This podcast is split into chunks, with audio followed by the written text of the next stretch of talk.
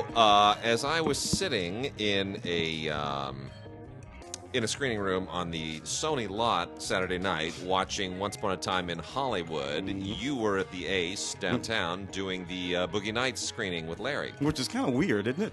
And it struck me while watching it that basically Once Upon a Time in Hollywood is Tarantino's Boogie Nights. There's a real tandem between P.T. Anderson and Tarantino on those. They're both nostalgic films about certainly the film industry, different aspects of the film industry, but they also they just connect to a lot of they capture a time and place. They're kind of doing, and they're both talking about family. Yeah. Oh, they're both about family. PT is being very specific. Brad is being a little bit more broad. Yeah. PT shooting in '96. You know, the film came out in '97, but mostly set in '77. Works its way up to about what, 80, 81, 82, something like that. Yeah. And then of course Brad, 1969. Yeah. Hollywood, and it's really sort of interesting because watching Boogie Nights, which is hysterical, by the way. It's still funny. It's just so funny. I forgot how funny that movie was. Yeah. I forgot how many people are gone, too, by the way. Philip Seymour is gone. Yeah. Robert Ridgely is gone. Michael Jace is gone, but not exactly gone. Bird is gone. Who was supposed to be in Once Upon a Time in Hollywood? Oh, really? Oh, was he? He was supposed to play Spawn. He was, and when he died, that's when they cast. They went and cast. What's his name? Bruce Dern. Yeah, yeah. Out at the Spahn Ranch. Yeah, yeah, yeah, man. And just so that was how many careers got made from that movie. I mean, these people were people, but they weren't who they were until after this movie. Don Cheadle, Michael Jace, Ari Nicole Parker. Yeah, you know how many people got made by that movie. It's just really amazing. And the other interesting thing is what a baby face. I think Mark Wahlberg was probably 26, 27. Yep. I think I think PTA like was about 26 when he was making the movie. These people were ridiculously young. $15 million movie. Of course, Burt and PTA did not get along. I know. You know, Thomas Jane in that movie. You know, all before they had made their bones. So what are you going to do? It's just really, really good stuff. Well, I was even telling you that on my way over here. I started. So there's a review of Once Upon a Time in Hollywood on the cinegods.com page.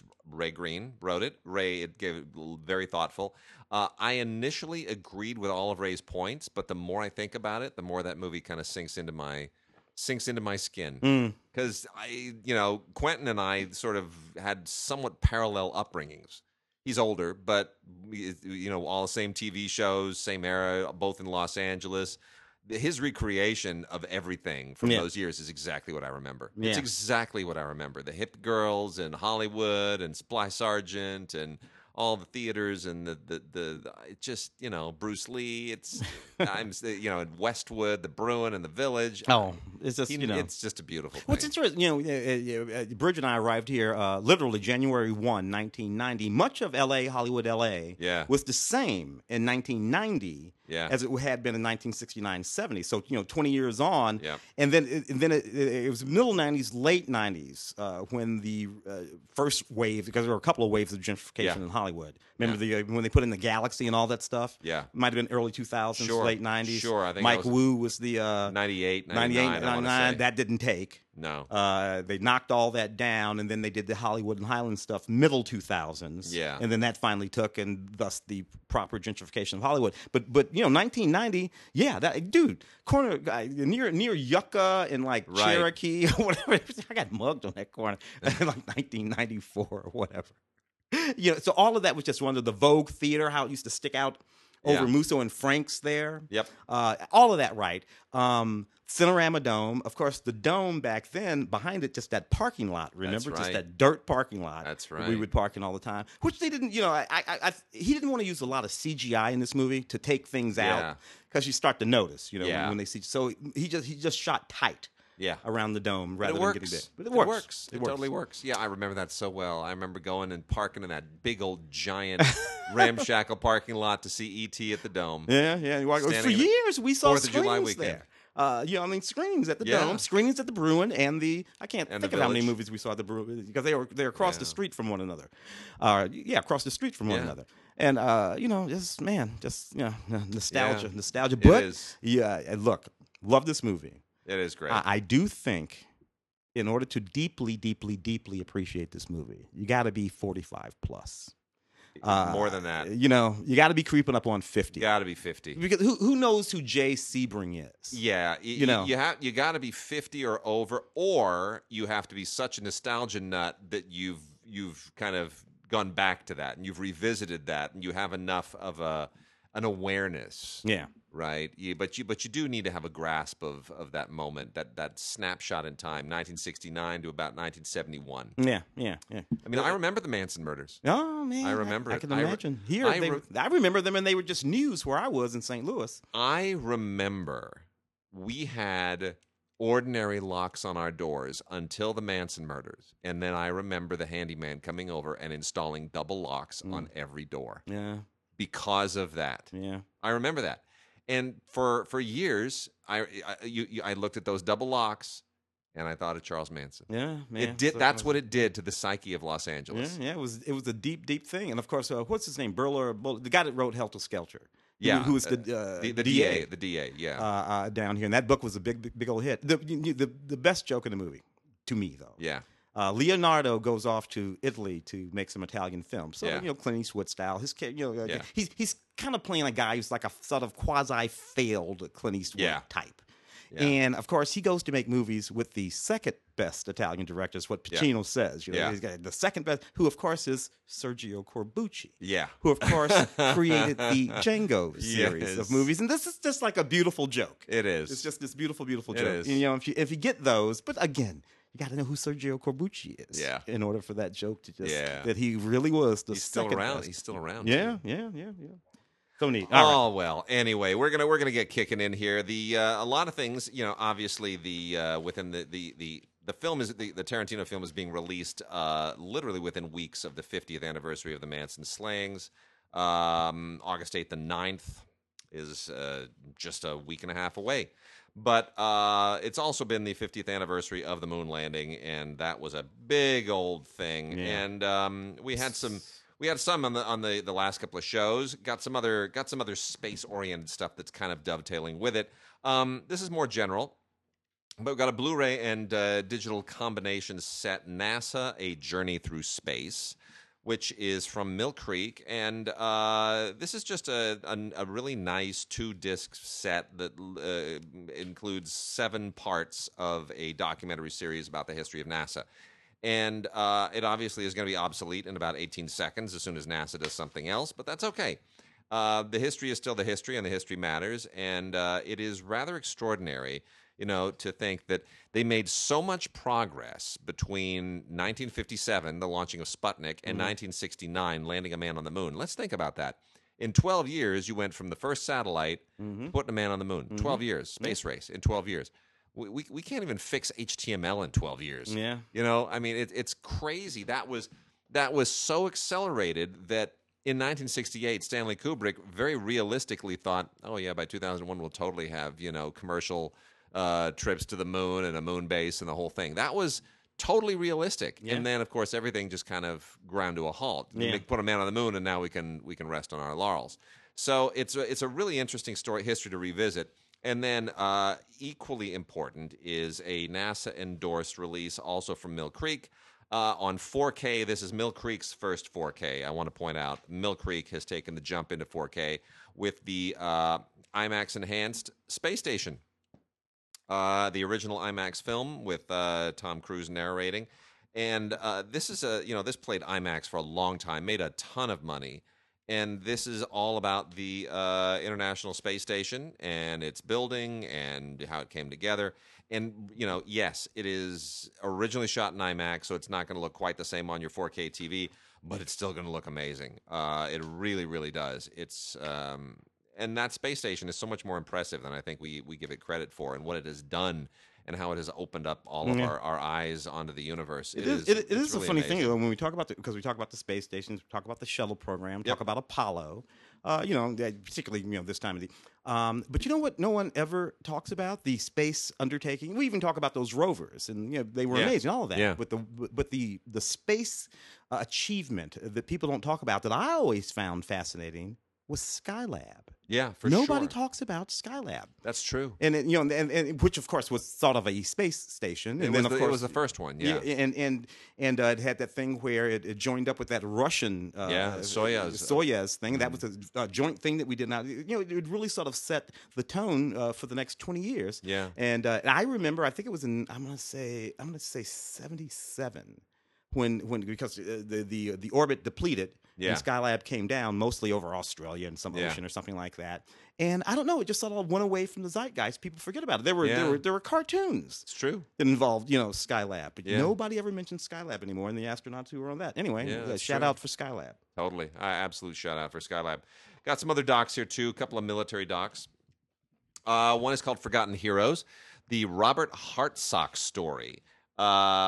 Which is, you know, who's Robert Hartsock? That's going to be everybody's first reaction. And this is the story of dogs in Vietnam, believe it or not. And it's really utterly unbelievable. And it sort of opens up a whole story of Vietnam that I never even knew before.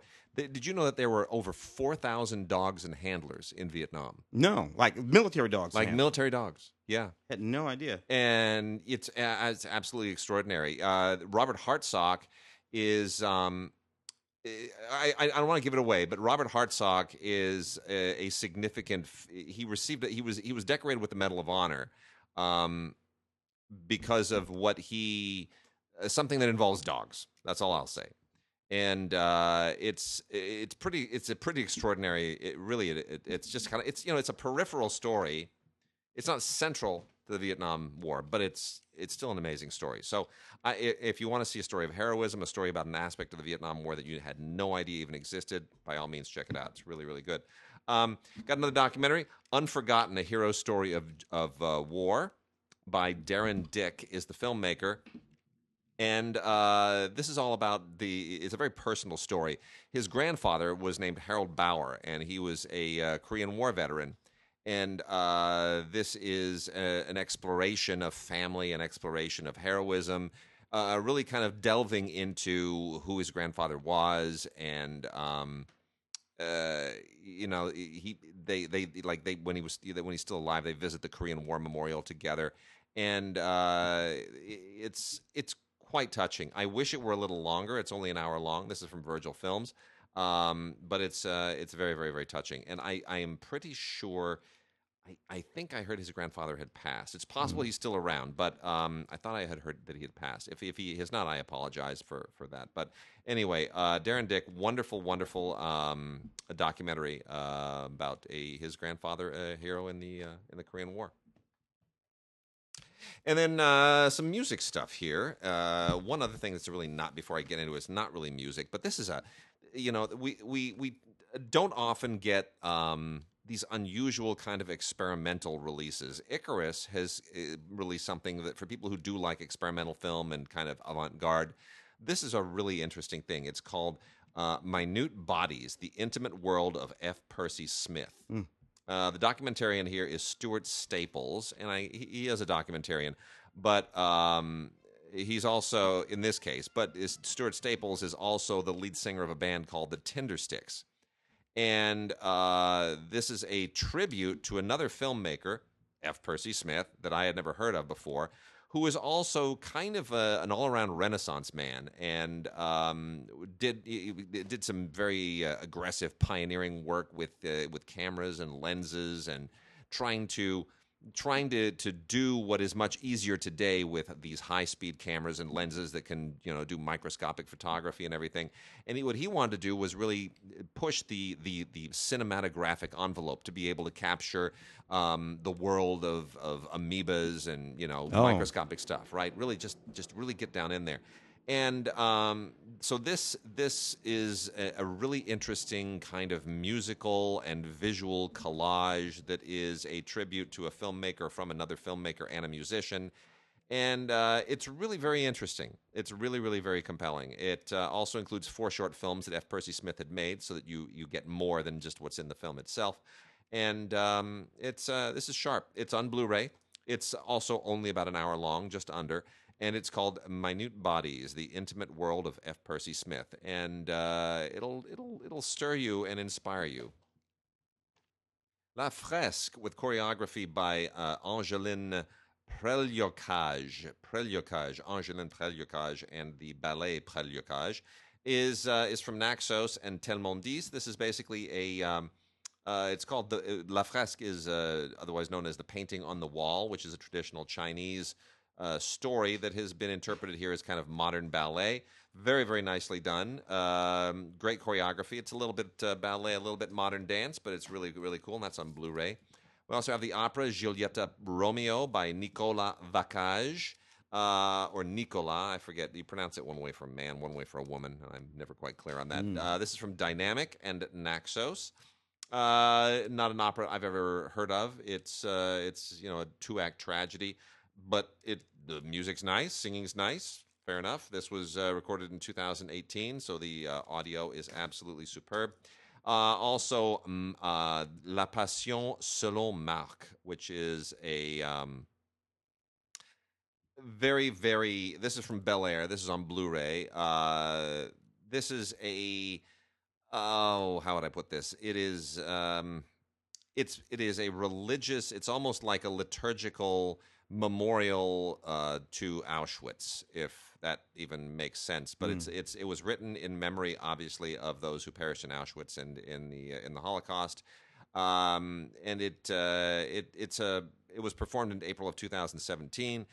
Originally made for Swiss television, and it is a lovely, lovely, lovely composition, and carries a real kind of very heavy-handed historical memory with it. This is performed by the Chamber Orchestra and Vocal Ensemble of Lausanne in Switzerland, where I once lived. So it's very personal to me as well. And comes in a very nice white keep case, which is in keeping sort of with the redemptive quality of the thing. And then lastly, on the music front, CMA Awards Live. We've done a number of these in the past. This is the greatest moments from 1968 to 2015. I'm, country music. I sometimes I'm in the mood for Garth Brooks once in a while. Why not? Who isn't? But, I don't really watch the CMAs. It's not a thing that I do. And so putting it all together here in a 10 DVD set, you realize there's a lot of great country music out there, and I kind of feel like I've been missing out a little bit. But yeah, this is from 1968 all the way to just 4 years ago. Covers the entire history of country music. It's not even really about the CMAs. It's about everybody. And Merle Haggard performs here. Alabama, which is something I grew up on. Chris Christopherson, right up to stuff like Lady Antebellum, and there's even some great Glenn Campbell stuff here. It really, this is. Did you know that Julio Iglesias sang at the CMAs? No. Isn't that weird? Yeah, I can't imagine why Julio Iglesias sang at the CMA. Eventually, everybody goes to country. Yeah. We'll tell him to Osmonds. Yeah. Everybody goes to country eventually. Remember, he did a duet with Willie Nelson. Yeah, that's of course. That's great. Yeah, that's the cred. That's the cred right there. That's the cred. Yeah, that's crazy. Cred. So CMA Awards Live, always a musical surprise, a much more diverse collection of performances than you would ever really expect. Yeah. All right. A few newbies? Yeah, let's do some new movies. Hellboy. I like this Hellboy, and I defend it. You defend the reboot did not do very well. I know it tanked. It tanked pretty bad. Yeah. Although I love David Harbour's casting. That's Hellboy from Stranger Things. That was the best part of this Hellboy. In any case, didn't do that well. But I imagine fans are going to be fans. Yeah. Anyway, you got everything here: the Ultra HD, you got the Blu-ray, you got your DVD on this fairly nice package, which includes Tales of the Wild Hunt, Hellboy Reborn, a 3-part documentary with a lot of the things, all kinds of neat stuff there. So if you're a fan, you're going to be a fan of the Hellboy. Why do you think it didn't do so well? So I think a number of things. Because a lot of people love Guillermo. I mean, look, everyone loves Guillermo del Toro. Yeah. And the first two were both del Toro films, and he was prepared to do a third. And I think a lot of people had themselves wrapped around a trilogy. And then it didn't happen, and it turned into a reboot instead. And they stuck David Harbour in there to take over the part, which I think a lot of people felt that Ron Perlman owned that part and should have been there. He aged out of it. He did age out of it. Yeah. And the thing is, look. Hellboy is never going to be a long-standing franchise. You're not going to. I think it's a mistake to think you can squeeze 10 or 12 Hellboy movies out. You can't. Yeah. Hellboy is a very limited thing. So. I kind of felt like the whole Hellboy idea had played out in two films. I thought the second one was really, really stretched pretty thin. And I was over it. And I was like, okay, we've done Hellboy for the movies. Goodbye. So I was skeptical about, oh, really, you're going to reboot that? What are you possibly going to do with Hellboy that you didn't do the first two times? What could you possibly do? Well, what they did was they made it R-rated. And they made it campier. They went further and farther with it. It's a little gorier. Mm. It's a little meaner, and I felt like it's more in a vein that I appreciated. I appreciate the really dark humor, which was, I suppose, more akin to the actual to the graphic novel in the first place. It was, all of those things are a little bit darker than the fiction. So from that standpoint, I thought, all right, good. I'm down with that, and so I appreciate that. Do I think they can squeeze another one out of it? Well, no. Even if it had been successful, I think you're still stretching it. But I appreciated that they went for it a little bit, as opposed to just trying to rehash the thing. So I thought there was some risk involved. Didn't pan out, but I respect what they were doing. The origin story is a little bit different in this Hellboy than it had been in the other one, too. Yeah. Ugly Dolls, man, star-studded cast in this. Voices from everywhere. It's a cute little film, I thought. A little frenetic for me. Insanely colorful. I mean, the colors just popped off the screen from this animation. Here you got Kelly Clarkson. You got Nick Jonas. You got Janelle Monáe. You got Blake Shelton. You got Pitbull. You got Wanda Sykes. And Gabrielle Iglesias, speaking of the Iglesiases.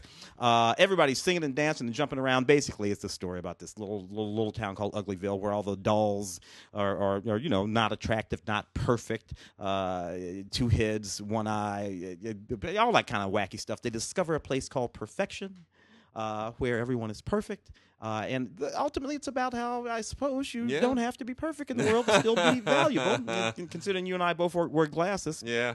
I guess we know how that goes. This is cute. This is the sing-along edition. I don't know. What age range do you think? I mean, I know what they say on this, but what do you think? Would Hero tap into this? Yeah, maybe a little, but not too much. She likes Jack more these days. She's back on a Jack kick. A little bit more action. Yeah, up to 8. 8? Yeah, tops. What's it say? What's recommended? It says between 6 and about 8. Yeah. Okay, there we go. Yeah. Bonus features: the making of Ugly Dolls, fun with the cast, and it's the sing-along version of it, so you can have some fun with the kids. Fair enough. Doing that one, Project Ithaca was a fairly interesting conceived science fiction, little science fiction movie here that I kind of dug the theme of. Anyway, the idea is that there are these terrible aliens, malevolent aliens have been just abducting people for years and years and years and years, maybe even centuries, right? What they want to do is harvest human energy. Ew. And then they're going to use it to open a wormhole, pass through the wormhole, and take over the world. Hey, look, it's a classic storyline. The scientists create a human-alien hybrid, and they send her through the wormhole to inject her human stuff on the other side. It's going to jack them all up. That's a classic story. This is mostly just a movie that they shot on a set with some fairly decent special effects. That's all that's going on here. But you know what? Kind of worked. Yeah, good props to them. Fun for me. Props to them. This is just a DVD. Not much going on otherwise. Let me hit some kid vid here. Got a couple from Sesame Street. Awesome Alphabet Collection. I know, every adult listening is like, oh, yeah, I can be into that. This is just 3 shows helping kids learn their alphabets. And it's fine, you got Elmo and Abby and all the usual things. It's fine. The guest stars here are the ones that'll keep the adults from actually throwing things at the television. Norah Jones and Sheryl Crow and Pharrell Williams and Maya Angelou comes by and gives, some hugs. Oh. It's really sweet. Ricky Gervais somehow is appropriate for Sesame Street. I'm not quite sure, okay. But and then on a lighter note, Dance Party, which really has no educational value to it whatsoever. It's just a lot of dancing, but it's a lot of dancing with Elmo, basically. But again, it's about the guest appearances here: Naomi Watts and Liev Schreiber and Jason Derulo and Janelle Monáe, and it's a lot of fun. So Sesame Street continues to milk their stuff pretty well. PBS is where you get the better educational stuff. Ready, Jet, Go, not a show that my daughter particularly responds to, but it's got a little sci-fi element to it, and it's they got 3. Three very Apollo timely episodes on this one, which is called One Small Step. And if you're trying to teach kids about, you know, moon landing in space, this is good. There's some good stuff here. Also, Arthur celebrates community, the long-standing Arthur thing. I still don't really know what animal Arthur is. I can never really tell what animals any of them are in Arthur. But Arthur has some good educational stuff to it as well. And there are 8 stories here, including Binky can't always get what he wants, which is a hysterical line. But it's actually a really good show. It's very, very.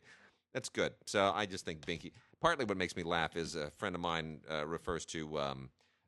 Facebook as well. He refers basically to Binky is his nickname for everything that goes on Facebook. Anything goes wrong, he blames Binky.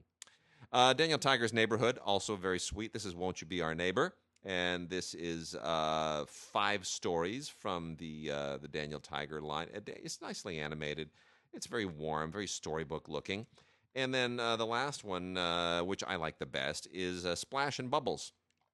You can never do wrong with fish, or as far as I'm concerned, whether it's Nemo and Dory or the Bubble Guppies, anything to do with fish and underwater, I'm down with, as long as it's not the Aquaman movie. This is 6 episodes from Splash and Bubbles under the title The Kelp Forest, and a really sweet couple of fish, very nicely animated, good CGI animation from PBS Kids. And then the last 2 KidVids are KidVid titles are from Nickelodeon. The first one is Paw Patrol, Jungle Rescues.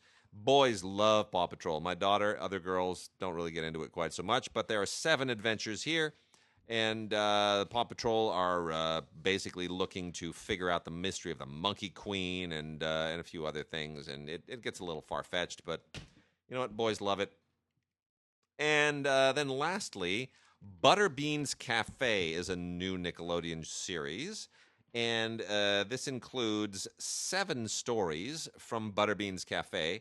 I actually kind of like this. My daughter's not into it yet, but I could see her getting into it because as I left today, she was cooking with mommy and really starting. And this is kind of her first real cooking experience, making buttery pancakes and really enjoying it. So I think that she will eventually learn to enjoy this. This is basically culinary fairies is the only way that I could put it. Butterbean's Cafe, culinary fairies, very clever, very sweet, and actually surprisingly well written. So check out Butterbean's Cafe. This is the very, very first DVD release for that new Nickelodeon series. A couple of more newbies. I thought this film would have done better than it did. I remember talking about it on the radio show, The Long Shot. Seth Rogen and Charlize Theron in this movie. They had chemistry in this film, which completely surprised me. Yeah, that they actually had this sort of oddball chemistry. She was incredibly funny in the film. Basically, she's playing a woman who's a presidential candidate. She hires this guy, Fred Flarsky, which is such a Seth Rogen character name. This is Seth and Evan Goldberg writing here. So, and he turns out to have been someone she babysitted when he was about 10 and she was about 13. Oh, that's getting a little twisted. And then had a little weird crush on her and all this kind of stuff. Okay. Flash forward 30 years, and that's all plays back into the story that's going on. It's a little political. It's a little sharp. One of the mistakes that it makes is that it only pokes fun at the conservative side. Yeah, well, that's always a mistake. As a matter of fact, let me tell you what you want to do if you're going to make one of these movies, particularly if you happen to be kind of liberal, progressive, whatever. Poke fun at yourself. Yeah. Poke fun at your side. Primary colors. Okay, good point. That's funny. But they're taking down their own side. Yeah. The other side will be ridiculous by comparison, but that's what you want to do. You don't want to poke fun at the other side. That's easy. It's easy to take pot shots when nobody can shoot back. My favorite, now that you mentioned it, my favorite line in Primary Colors is that rant by Billy Bob Thornton about how he's more black. He's so black he can taste it. Right? How that line goes. That is just an absolutely brilliant line and so well delivered. Remember that line? No, I remember, absolutely. Hey, you can't write that line anymore. No, you can't. Now you're going to get a note from the studio. Write that line, you're going to get a note from the studio. Anyway, The Long Shot, a Blu-ray, DVD, and digital with all kinds of neat stuff in terms of special features, too. So if you didn't see it in theaters, give it a shot anyway. It's still funny. I mean, I'm poking at it now, but it's actually a very funny movie, and Charlize and Seth have a great deal of chemistry together. Shazam! This was an interesting thing to me because, you had Captain Marvel earlier in the year and then Shazam right after it, right? Now, you and I both know we go back long enough to remember when they were the same person. Right. When totally. Shazam was something that Billy said to turn himself into Captain Marvel. That's yes. And then there was this whole thing with comic books. Well, and they Shazam stood. They reinterpreted so that each letter stood for a different one of the elders. Yeah. Right. They, like there was Saturn, Hercules, and Zeus and Athena, and it was each letter stood for somebody. And Achilles. Yeah. Achilles was in there. Achilles, Zeus, Athena, and whoever the M was. But yeah. Boy, it's complicated the how these broke. It had to do with a comic book that went out of business a long time ago, and then the characters got bought by the other side, and they took them and split them up. And I still think that DC should have just disobeyed, just take the fine and just say we're going to keep calling it Captain Marvel. Yeah, you know, because you have a Captain Marvel, we got a Captain Marvel. There can be two Captain Marvels. And maybe anyway. That all said, this was funny. It's a fun film. This film cracked me up. It's not faithful in any way. No, in any way to anything. It's, it's basically big. It's big with superpowers. Yeah, yeah. But it's still Jack fun. Dylan Grazer playing it. So anyway, there's a lot of fun. This movie, all kinds of stuff on this DVD. 90 minutes worth of fancy new stuff. But the movie itself is just pretty damn funny. So check it out. Everything Blu-ray, digital, DVD. With that, 4K and 4K. Yeah. Yeah. Little. Which was a cute little film that came out early in the year. No one paid attention to it. No one paid any attention to it, which was unfortunate. Regina Hall, who was so funny in Support the Girls, and really proves her chops. Basically, this, too, is kind of a big smash up with Freaky Friday kind of thing. You got this... this little girl, when we meet her, and she's bullied in school, and she grows up to be Regina Hall, a real sort of an a-hole of a boss at this company, and she has Issa Rae working for her, who is funny in this movie, and then she is turned into this little girl, and she spends the rest of the movie. There's a weird motif in this movie that freaked me out that I did not care for, because she is in fact an adult inside the body of a little girl. You know, Regina Hall inside the body of this little girl. She still has all of the desires and interests of an adult woman, and which include these really fine brothers walking around this movie. Now, here's the problem. That's still a little girl, and she's, like, jonesing on these really, really fine dudes and, like, saying things and moving around. And I'm like, you know what? This is not – I'm not comfortable. I'm not comfortable. I'm not comfortable with any of this. But those jokes are all in the movie. And they're funny, but no, don't care for those jokes. There's all kinds of bonus features on this, including a gag reel. It's a funny movie, but that was just sort of weird. All right, Body at Brighton Rock. Body at Brighton Rock. Body at Brighton Rock. I'm going to tell you right now. I had to review that for Film Week. You know what? We had a bit of disagreement on Film Week over it. I think, who were you with? I think it was on with Christy. I think Christy liked it. Anyway, it's a super low budget movie. It takes place in a national park about a ranger girl who goes. She's a bit nerdy and she's on her patrol and she goes off and finds a body. And winds up being kind of stranded and stuck with this body until people can arrive. And then weird things happen that don't make sense. And I kid you not, when the thing ends, they try to do some kind of an M. Night Shyamalan-y twisty thing at the end. And it's so bad that because truly it makes no sense. Like normally the twist makes you go, oh, no, I get it. This twist makes you go, wait, what? And then the movie ends, and to this day, I have no idea what's going on at the end of this movie. It's very frustrating. Mm. I give them props. You made it. You went out into the mountains with a film crew, and you made a movie, a feature film. You got it released. You got it on the Blu-ray. I still don't know what your movie means. Yeah, little girl power kind of thing, I think, is what's going on in this movie. Yeah, a little bit. Commentary with Roxanne Benjamin, the director of this movie, directed a couple of other thrillers. So, you know. Makes no sense. But in fact, the film makes no sense. Body at Brighton Rock. Not a lot of – a few special features, including a commentary with the director. Which does not explain anything, what's going on in the movie? No, it does not explain anything. It doesn't explain anything. I need more. Doug's hot dog movie. It says on the back of this. It's a doc about this hot dog joint, named by Anthony Bourdain as one of the 13 places you must eat before you die. which is a little ironic that he said that, but he ate that and then he died. So apparently he got it right. Anyway, it's a fairly cute movie where we meet this guy Doug who has this particular affection for hot dogs and opens up this hot dog stand and all the customers who come there and why they love it and what they love about hot dogs. It's just a goofy movie about hot dogs. I'm like getting hot dogs, hungry, but I don't think I'd need. I'm hungry. I'll see a whole movie about it.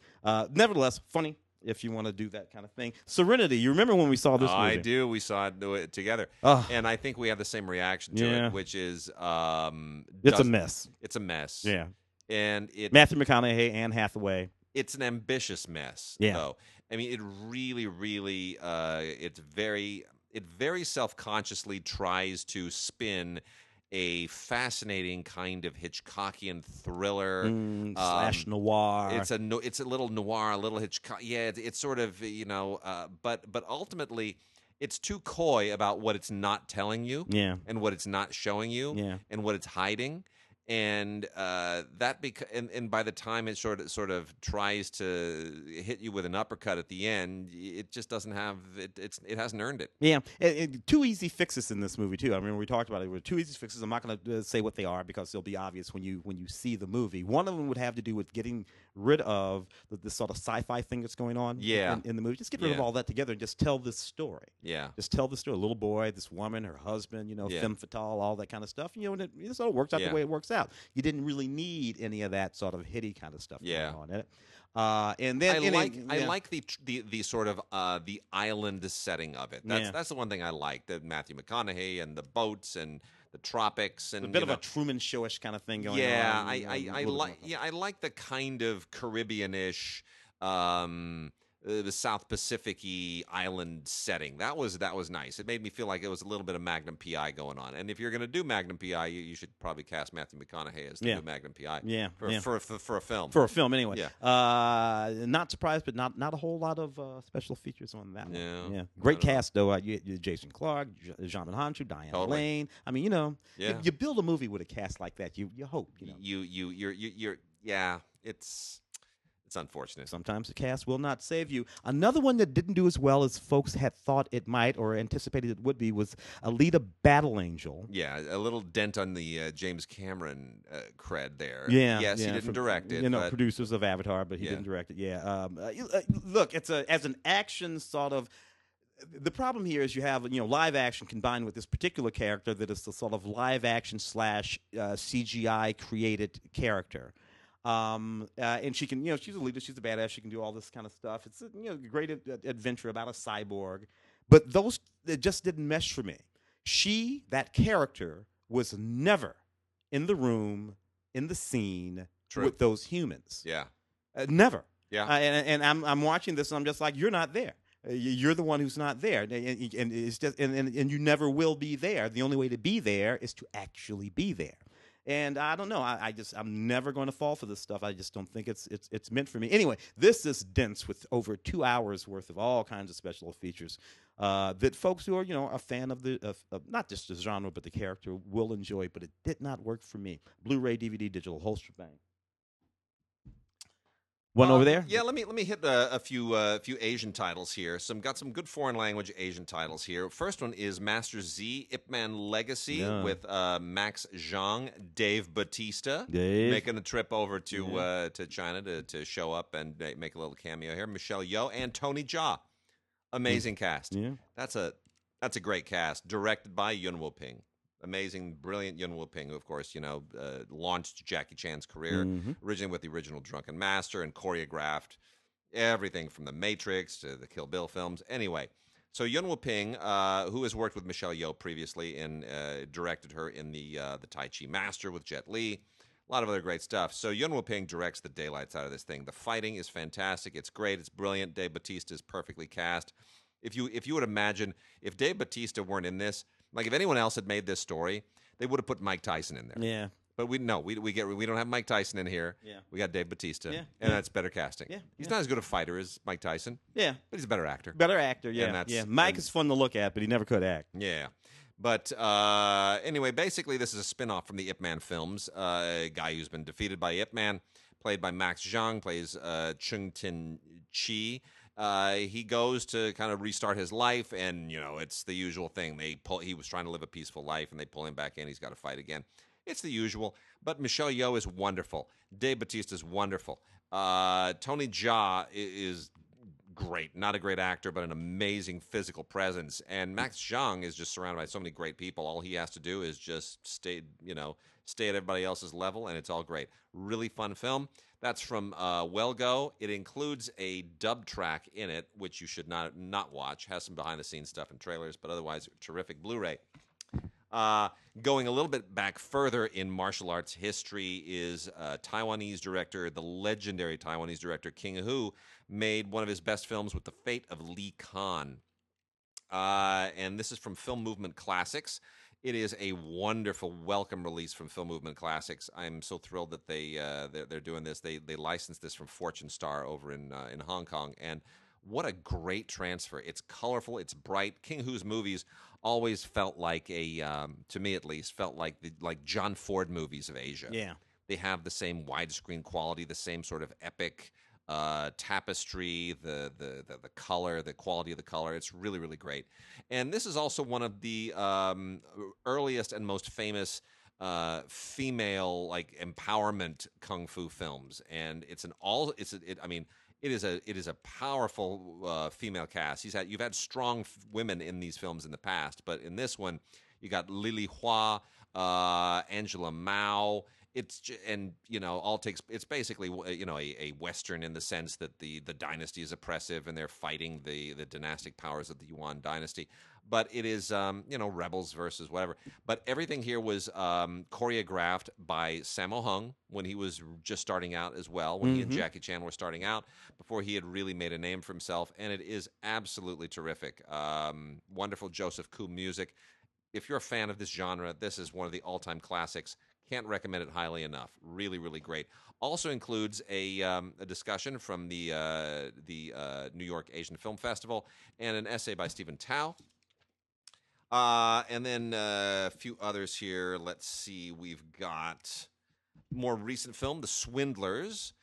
This is also from Wellgo. The Swindlers is a pretty straightforward crime story, a little bit in the vein of Infernal Affairs. Not as good as Infernal Affairs, but it's all about kind of how to trap a con man and a team that has to come together to take down a notorious con man. Some really, really good performances here. Solid film, not brilliant, but solid. Similarly good is The Island. The Island is a little bit wackier, a little funnier. It's the kind of film that I usually don't necessarily like because it's one of these new generation of big budget, kind of dunderheaded Chinese epics that are just trying to copy big budget things from Hollywood. But that said, they play this tongue in cheek enough that you can sort of laugh at it. So as long as they're not playing it straight, you can enjoy this. And I guess you could say it splits the difference somewhere between Indiana Jones and The Hangover, which I know sounds weird, but it's silly, it's adventurous, it involves a meteorite that may strike the Earth, it involves possibly winning the lottery, and a whole bunch of stuff that really doesn't belong in the same movie, and yet somehow it all kind of plays out in a rather silly way. So it's The Island. Shu Kei is in it, which is maybe why I like it so much, because I can't really, I'm incapable of disliking anything that Shu Kei is in. All the rest of the guys, I can take them or leave them. And the last one is an absolutely brilliant movie. I am very sad that this didn't get more play here. It is Cohen Media Group's Blu-ray release of Ash is the Purest White, the new film from Jia Zhangke, to whom we gave the LAFCA Award for Best Foreign Language Film a few years ago for A Touch of Sin. Jia is probably of his generation, he's the first real artist to emerge from Chinese independent cinema since Zhang Yimou and Chen Kaiga and the directors of the fifth generation. This is an absolutely devastating, powerful, powerful movie. It's over 2 hours, as most of his films are, and it centers around an unfortunate crime that is an act of devotion and loyalty, and the punishment that ensues, and what dovetails afterwards. And I wouldn't call it a revenge story. It is a story about, as most of Zhang Zhiko's movies are, it's a story about bureaucracy in China, the price of a society that has perhaps lost its moral bearings. And that's all I will say about it. It is a really powerful film. Obviously not as ambitious as something like A Touch of Sin, but certainly not far away. So that is Ash is the Purest White. Definitely check that out on Blu-ray. A few more over here. Yeah. So this is a movie called Run, which is slightly interesting. Josiah David Warren directed this movie.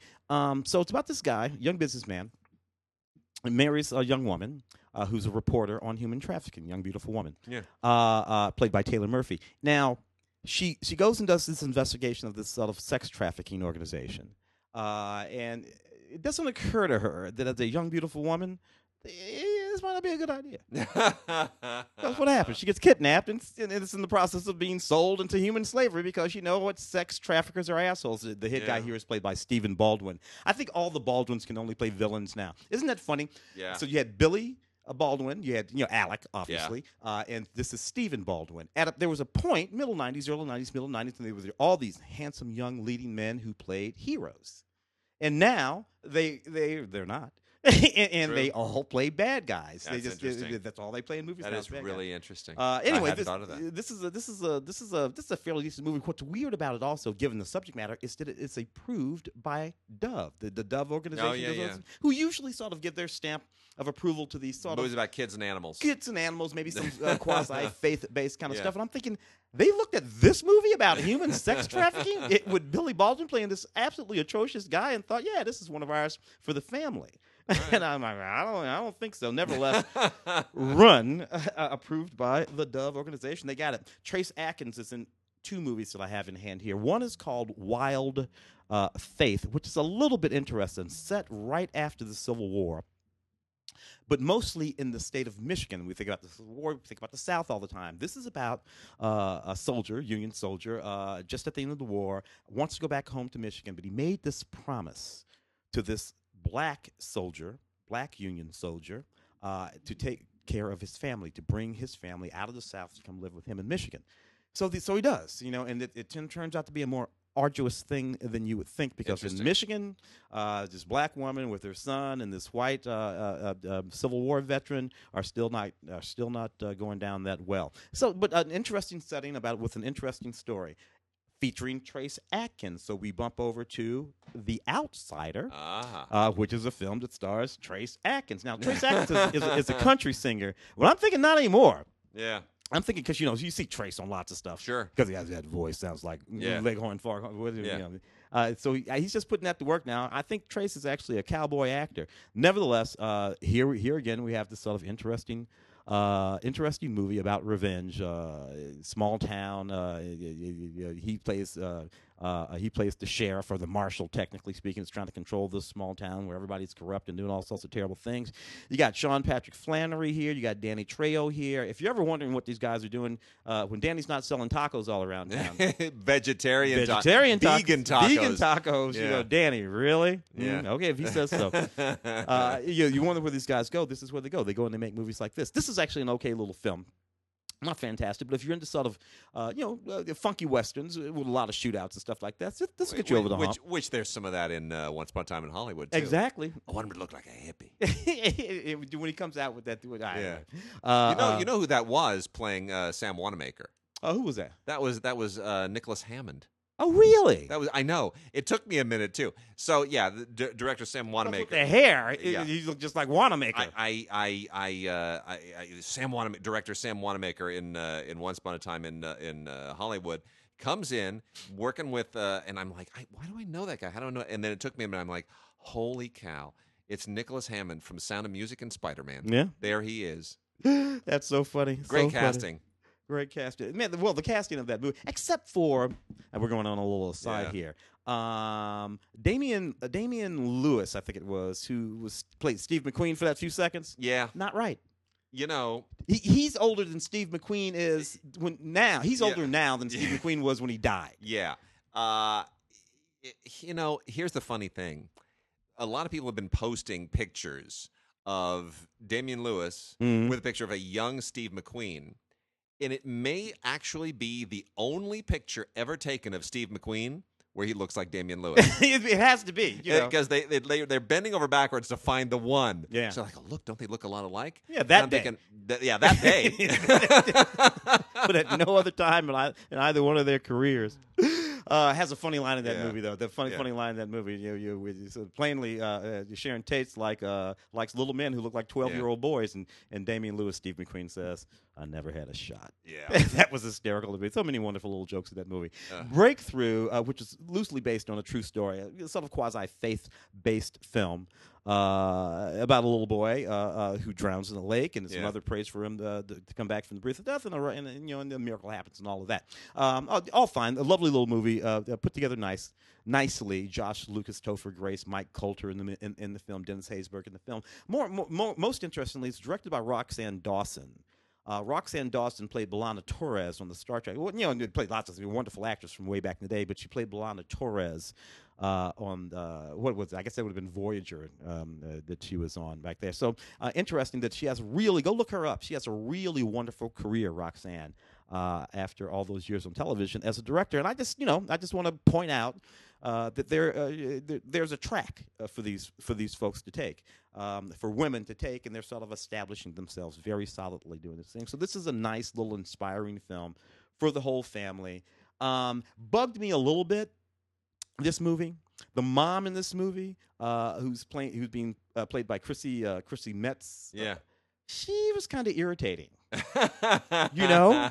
Totally. The character that she's playing was irritating, you know. With her, and I'm like, you know, I get what you're doing here for your boy and all that kind of stuff, but you know what? You're being a little bitchy. So this next one that you just pulled out, Missing Link. Now let me tell you something about Missing Link. This is why this is funny, because I have a friend staying with me right now. SIGGRAPH is going on right now at the LA Convention Center. No. SIGGRAPH is a whole digital Hollywood kind of digital everything. It's anyway, so a friend of mine is staying with me, who is a amazing CGI artist. He was one of the guys who animated Gollum. Ah. He lived in New Zealand, worked for Weta for years on Lord of the Rings films and on King Kong. He did stuff for Rhythm and Hues. In any case, he's working for Leica right now, and he worked on this. Oh, really? Every bird he animated. Now, mind you, Leica is a stop motion company. Yeah, but they have a digital wing. And he was telling me just last night, we're just sitting there just talking, and he's like, oh, yeah, I animate every bird in Missing Link is mine. Every bird. He did every bird in Missing Link. That's funny. That's funny. A decent movie. Did okay. Hugh Jackman, Zoe Saldana, Zach Galifianakis. It was released by Annapurna. That was the problem. Yeah, didn't know the marketing. Didn't understand the marketing for it. I think Hugh Jackman plays this adventurer who goes out on these fantastic. He's funny as heck. Yeah. The character is funny, and he is funny as the character.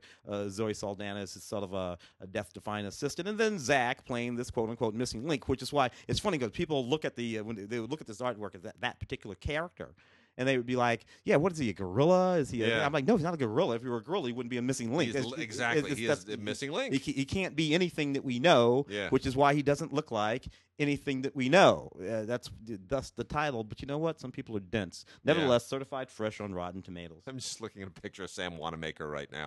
You know, he moved when he was an actor. He moved to the UK because he was afraid of being blacklisted. Oh, really? Yeah.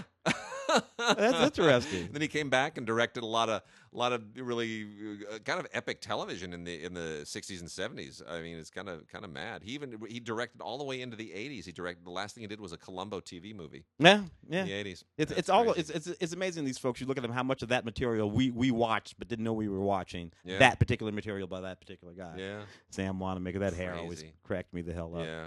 I got the line from Primary Colors, too, by the way. I had to look that up. I had to look it up. Billy Bob Thornton playing Richard Jemmons, basically a thinly veiled version of Jimmy Carvel. Of James Carvel. Yeah. You just called me a redneck, which I'm proud to say I am. And you, Hodgkiss, are a honky. You just look black, and it's the best part of you. Lets you intimidate the pale faces, especially lib labs. Lets you work that voodoo sexual on white girls. Well, I'm probably blacker than you are. I got some slave in me. I can feel it. Can't write That is, you can't write any of that today. No. Can't make, oh, man. The development executives would lose their minds. Oh, they were like, oh, are you kidding me? The notes. Talk about the notes. Oh, my God. Mountain Rest with Francis Conroy, which is actually a very good and poignant movie. It has a lot to do with, in common with, say, Woody Allen's September. Yep. It sure does. It's about this actress, elderly actress who's moved off to this mountain. She's estranged from her daughter and her granddaughter, but she wants them to come and see her, you know, so that they can put some things to rest. And you know, it's just a pretty sort of heavy drama, but it's you know, but it's moving in an Ingmar Bergman film kind of way. And Frances Conroy, what can one say about her? She's absolutely fantastic. Special features include interviews and deleted scenes and of the trailer. Fantastic. Joe, do TV. Let's jump into the TV. Well, I'll do this. I'll do this set right here for sure, because you know how I am about my Doctor Who. So from the BBC, a number of seasons of Doctor Who. Let me see if I can put them in order to speak to here. So we have, let's see, Doctor Who, The Time Meddler. This is from the William Hartnell years, 1963, 1966. I adore all of the Doctor Who's. They're all fantastic as far as I'm concerned. I have no issues with any Doctor Who's. I happen to be a Tom Baker man.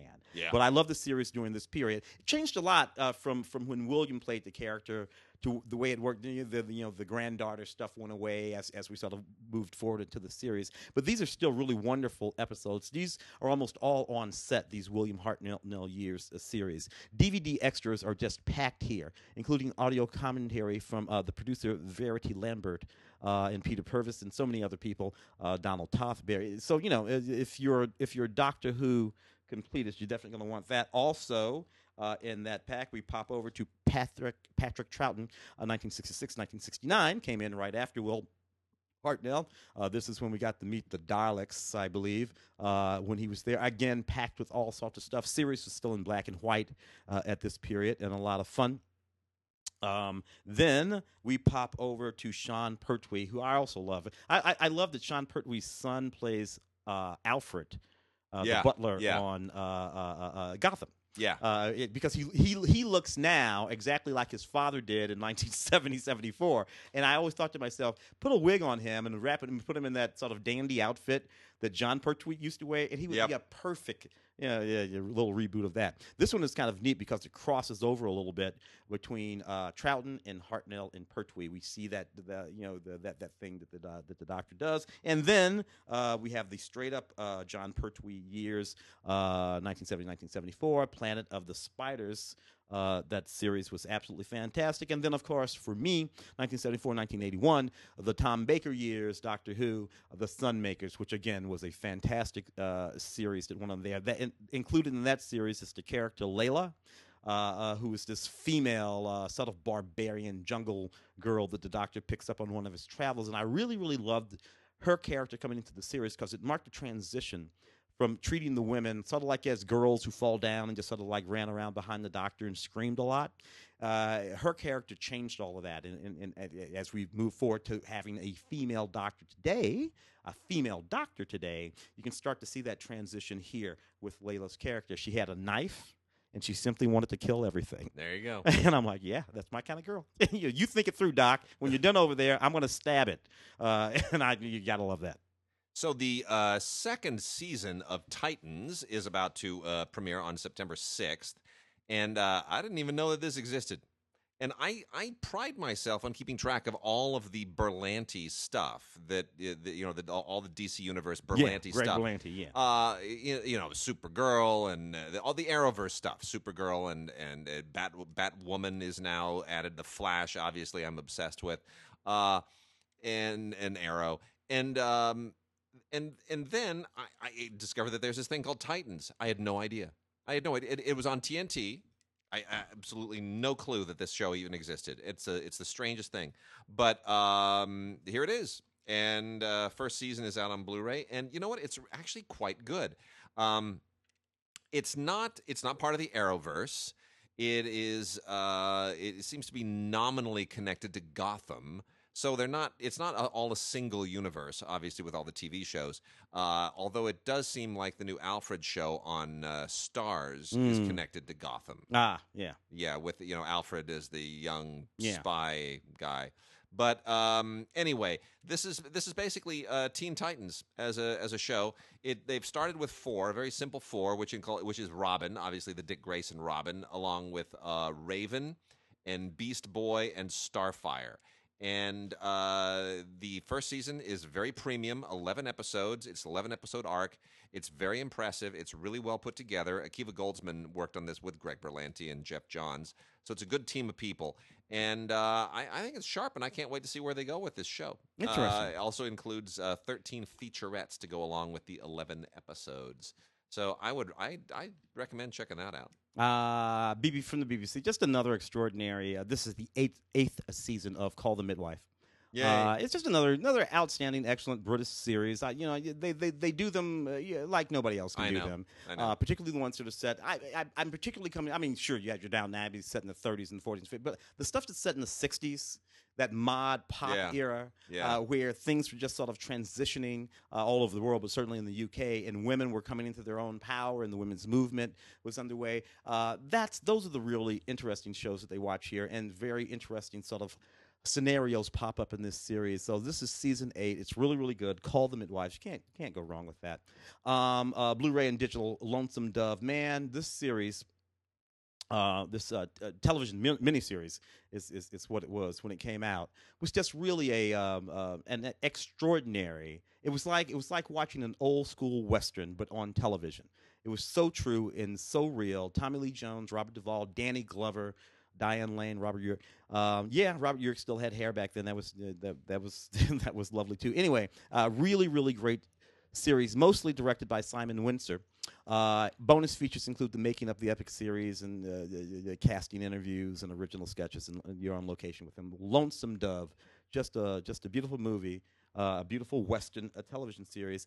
Forever Night, the complete series. This was an interesting concept for a series. Basically, you got yourself a 13th century vampire living in present day Toronto. He doesn't want to be a vampire anymore, but he is. But he decides one way that he can do to atone for his previous life and perhaps achieve the possibility of reverting to humanity is by becoming a cop and being a good cop and take it. But he's still a vampire. That's a good idea for a television series. That is a cool idea. I think so. Anyway, it lasted 3 seasons, 70 episodes. They're all in this box. That's a good premise.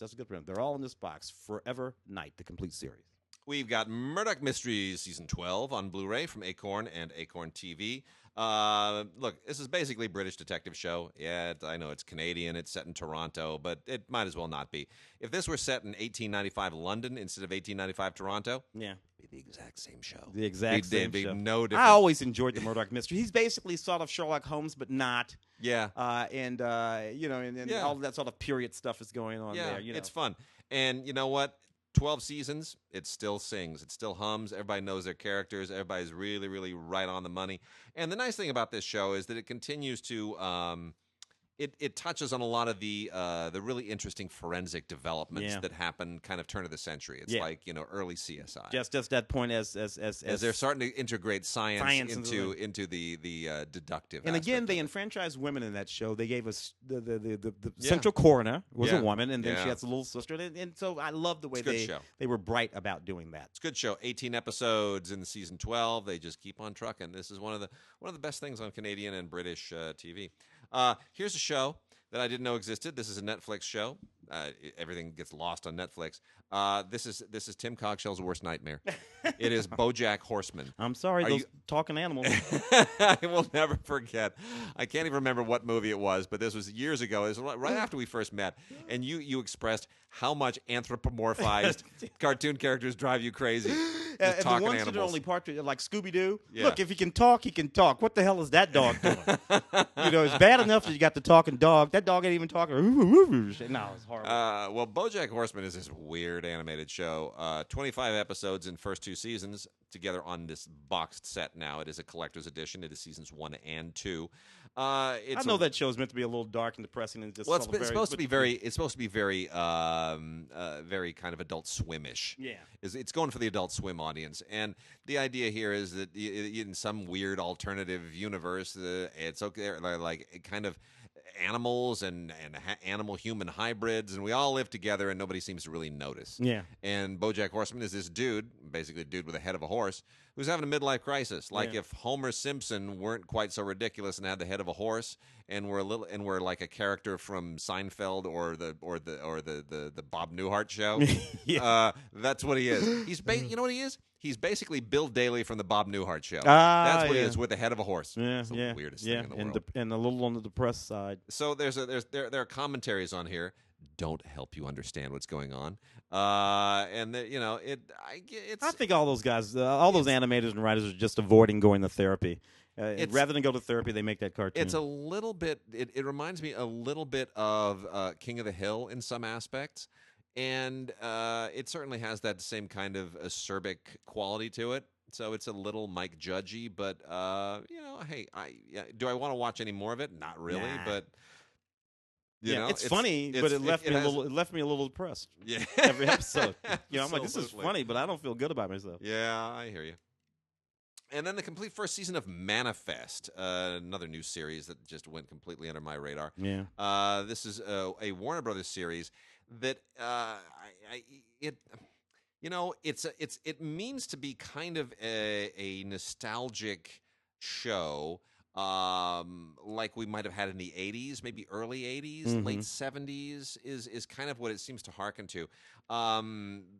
But I'm not sure that it really kind of pulls it off. It wants to split that with Lost. Yeah. Right? It wants to be trying like to do that Losty kind of thing. What happened? What's going on? Falcon Crest meets Lost. Yeah. Maybe is what's going on here.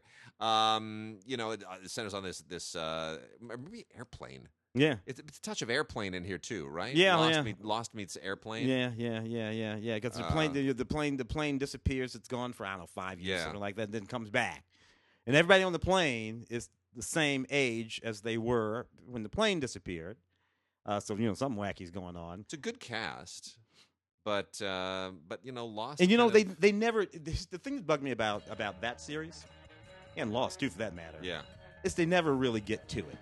They never really just say, this is what happened, folks. Yeah. And I'm sorry. I don't want to be left dangling like that. You start a story like this. I want you to take me home, get me across the finish line. Yeah. Lost didn't do it. No. And they didn't know where they were going. And so Linda... Rabbit hole after rabbit hole after rabbit hole. And then next thing you know, you're just in the damn rabbit hole. As long as we got right at the end of the show here, let me just make a quick mention of an anime. We got a bunch of anime that we're going to hold off until next week, but Shout keeps giving us some really, really great anime titles thanks to G Kids. Shout and G Kids have a thing going on right now together. And there are other arrangements that Shout is making with other companies so that they can bolster all of their animation and anime bona fides. And one of them is a really interesting movie called Penguin Highway. This is a completely beautiful movie I had no idea even existed. It's one of the most interesting anime films that I've seen in the last 20 years, I would say at least. And as much anime always does, it often does, it deals with kids. And in this case, these are like kid scientists living in the suburb, way far away from the ocean. And penguins start appearing, and of course it winds up. They have to sort of do the thing that kids do in Stranger Things and everything else. They got to get to the bottom of the mystery, So it does have that quality to it. Yeah. But there's more to it. Like it's very symbolic. This is almost an allegory, and I won't tell as anime and a lot of Japanese stuff often is. Allegory is a big part of it. The number 1,000 volume of the Criterion Collection is coming out, and it's going to be all the Godzilla movies on Criterion, right? Yeah. Well, Godzilla's an allegory too. Yeah. They kind of forgot about that in the middle 80s and 2000s. Yes, they did. And then they we got to get back to that about nuclear war. But Penguin Highway is a beautiful, beautiful movie. It is really sweet. It is touching. It's lovely. They include an interview with the director, Hiroyasu Ishida. not terribly well known to me at least, the author of the original material, and it's really lovely. So Penguin Highway, check that out on a Blu-ray DVD combo set from Shout Factory. With that, we are done, and we will see you guys next week. Go see Once Upon a Time in Hollywood. In Hollywood, 2 hours and 40 minutes. Is that about right? That's it. Yeah. Yeah, worth it.